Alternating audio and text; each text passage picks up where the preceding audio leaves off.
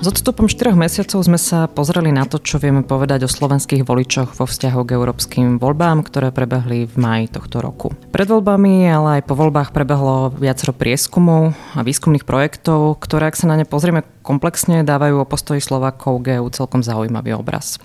Rovnako prebehlo popri politickej kampanii aj veľa iniciatív, ktoré mobilizovali k účasti, ako aj viacero projektov zameraných na mladých voličov, ktorí pri eurovoľbách v roku 2014 zásadne chýbali.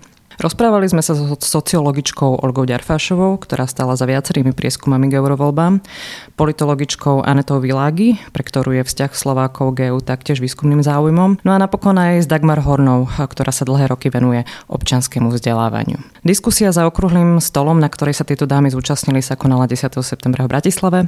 Organizovalo ju občanské združenie Europolisy s podporou Heinrich Bell Stiftung kancelárie v Prahe. Čo slovenských voličoch prezradili výskumy Eurovolieb a výskumné dáta, ktoré dnes už máme k dispozícii? Odpovedá Aneta Világis z katedry politológie Filozofickej fakulty Univerzity Komenského.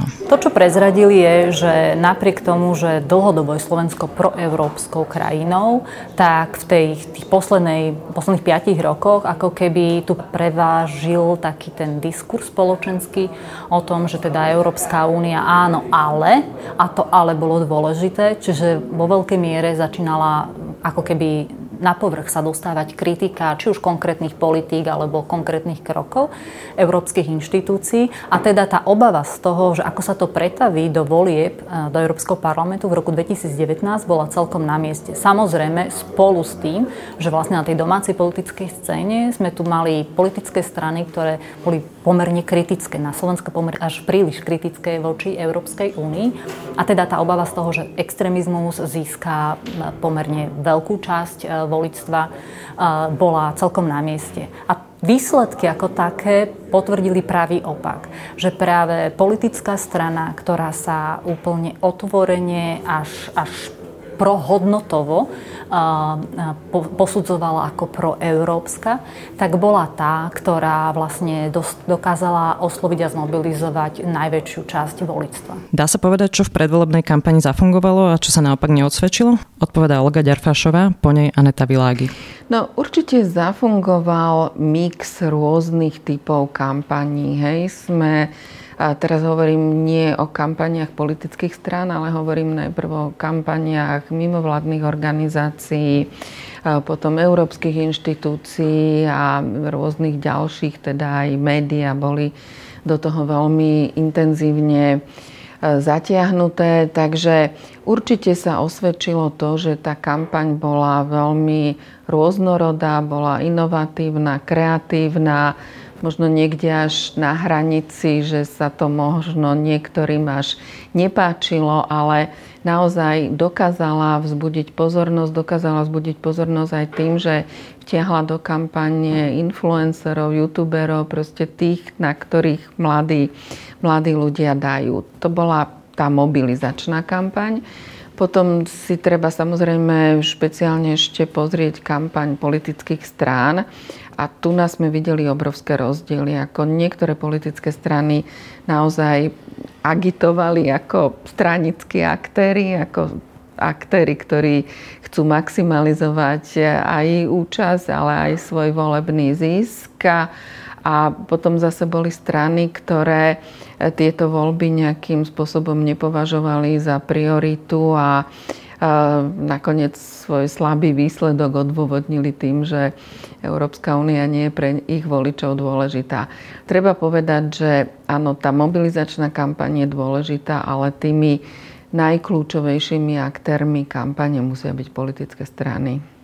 Táto volebná kampaň vlastne priniesla niekoľko noviniek, najmä mobilizačná kampaň, ktorú vlastne majú na, na rováši inštitúcie Európskej únie, boli, boli takou zaujímavou novinkou, na ktorú pomerne dobre reagovali rôzne vrstvy obyvateľstva. Samozrejme najmä tí, ktorí využívajú internetové, internet ako nástroj komunikačný, ale ono to malo aj taký širší dopad, čiže toto bolo len taká zaujímavá prvá vec, ktorá určite zafungovala, čiže videá s influencermi, so známymi osobnosťami, humorné videá, ktoré vlastne vnášali do tej vážnej témy aj taký istý pohľad, ktorý, ktorý je možno, že bežnému človeku bližší.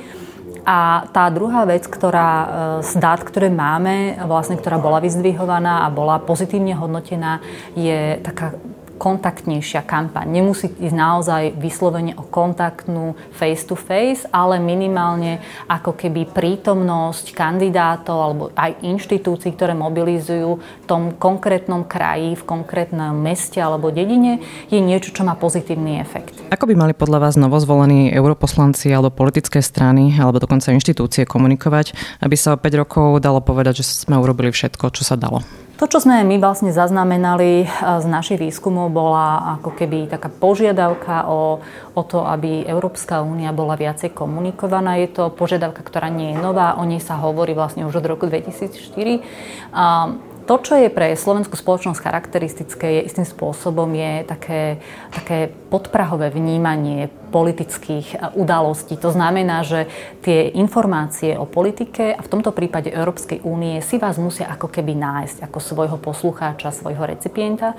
A preto vlastne, keď sa pozrieme na to, ako často sú témy týkajúce sa Európskej únie diskutované v médiách, e, tak ešte stále tam ten priestor tú informovanosť zvyšovať.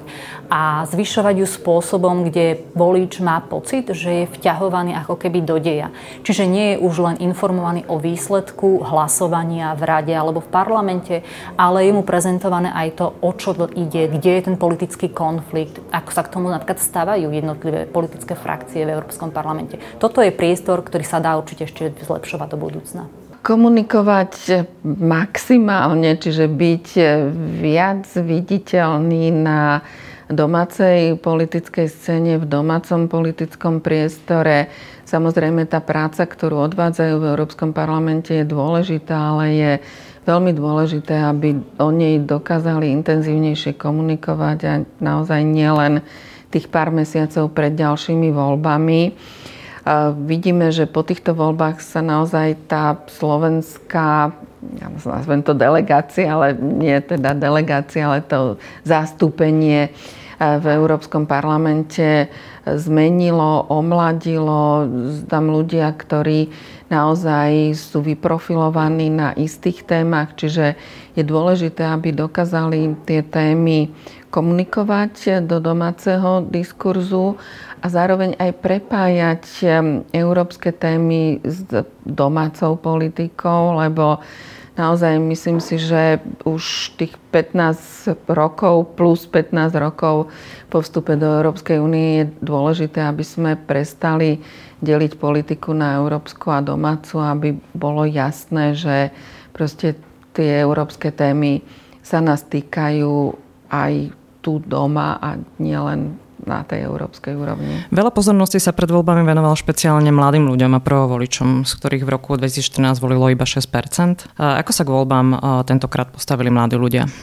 Odpovedá Olga Ďarfášová. No, keď uvažujeme o mladých voličoch a voličkách tej kategórie 18 až 24 roční, tak dá sa povedať, že sa zúčastnili vo väčšej miere na týchto voľbách, ako to bolo pred 5 rokmi, ale na druhej strane stále vidíme, že tá účasť v tejto vekovej kategórii je nižšia ako celkový priemer.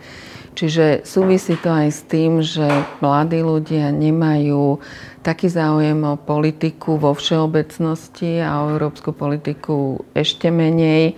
Takže naozaj väčší záujem by v budúcnosti generoval aj väčšiu volebnú účasť.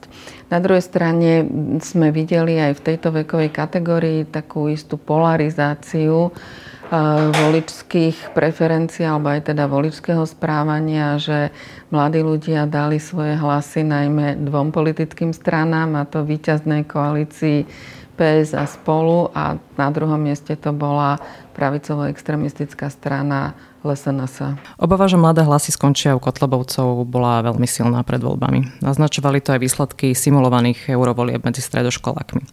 Naopak iný projekt, ktorý bol vyústením projektu ambasádorských škôl Európskeho parlamentu, kde sa so študentami pracovalo skôr systematicky, ukázal, že si v simulovanej volebnej ponuke jasne vybrali skôr demokratické sily. Podľa Dagmar Hornej, ktorá stojí na Slovensku za Olympiádou ľudských práv, ako aj za projektom ambasádorských škôl Európskeho parlamentu, to ukazuje na potrebu otvárania tém a vzdelávania v oblasti demokratického občianstva. Počas kampane do Európskeho parlamentu zavítali viacerí kandidáti na europoslancov na školy, kde diskutovali so žiakmi. Výsledkom bola zmena školského zákona, ktorá zavedla sankcie za propagačné politické aktivity na školách, ale aj otvorenie širšej debaty, či politika na školy patrí alebo nie, respektíve v akej podobe a za akých podmienok. Hovorí Dagmar Horná. No, zrejme treba veľmi dobre rozumieť celej tej kompozícii výchovno-vzdelávacej sústavy a čomu ona slúži. Aj podľa nášho školského zákona má vzdelávanie a výchova tento proces pripraviť mladých ľudí komplexne pripraviť na život v demokratickej spoločnosti. To znamená, že bez občianských a sociálnych kompetencií je nepredstaviteľné, aby mladý človek odchádzal zo škôl. Otázka je, či na, či na to stačí e, bežný rozsah občianskej náuky. Osobne sa domnievam, že nestačí, pretože pokiaľ ide o rozličné druhy škôl, tak e, je zastúpená tá občianská náuka viac alebo menej. A okrem toho to nie je niečo, čo sa dá naučiť na predmete.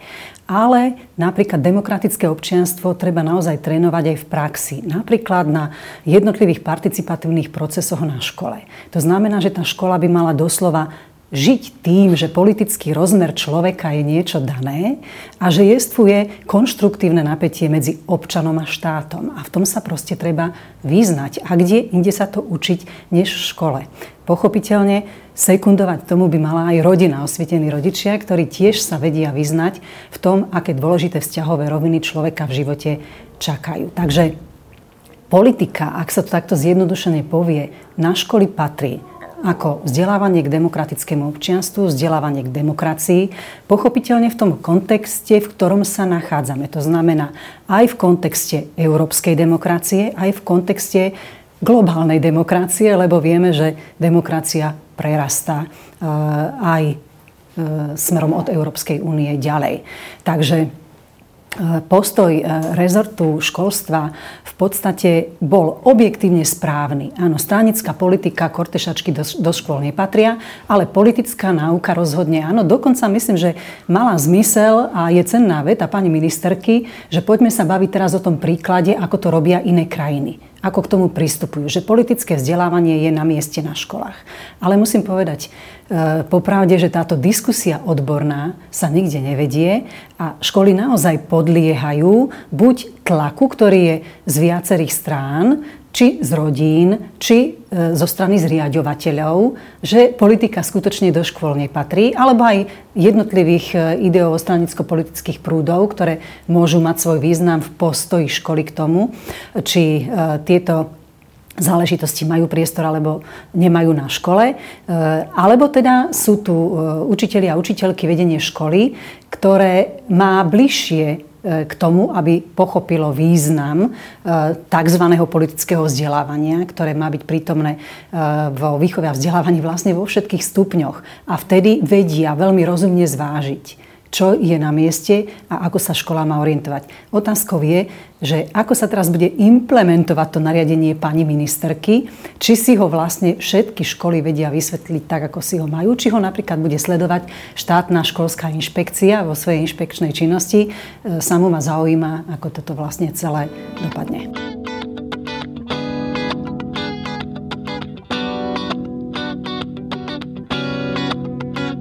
Tento podcast ste mohli počúvať vďaka podpore Heinrich Boll Stiftung kancelárii v Prahe.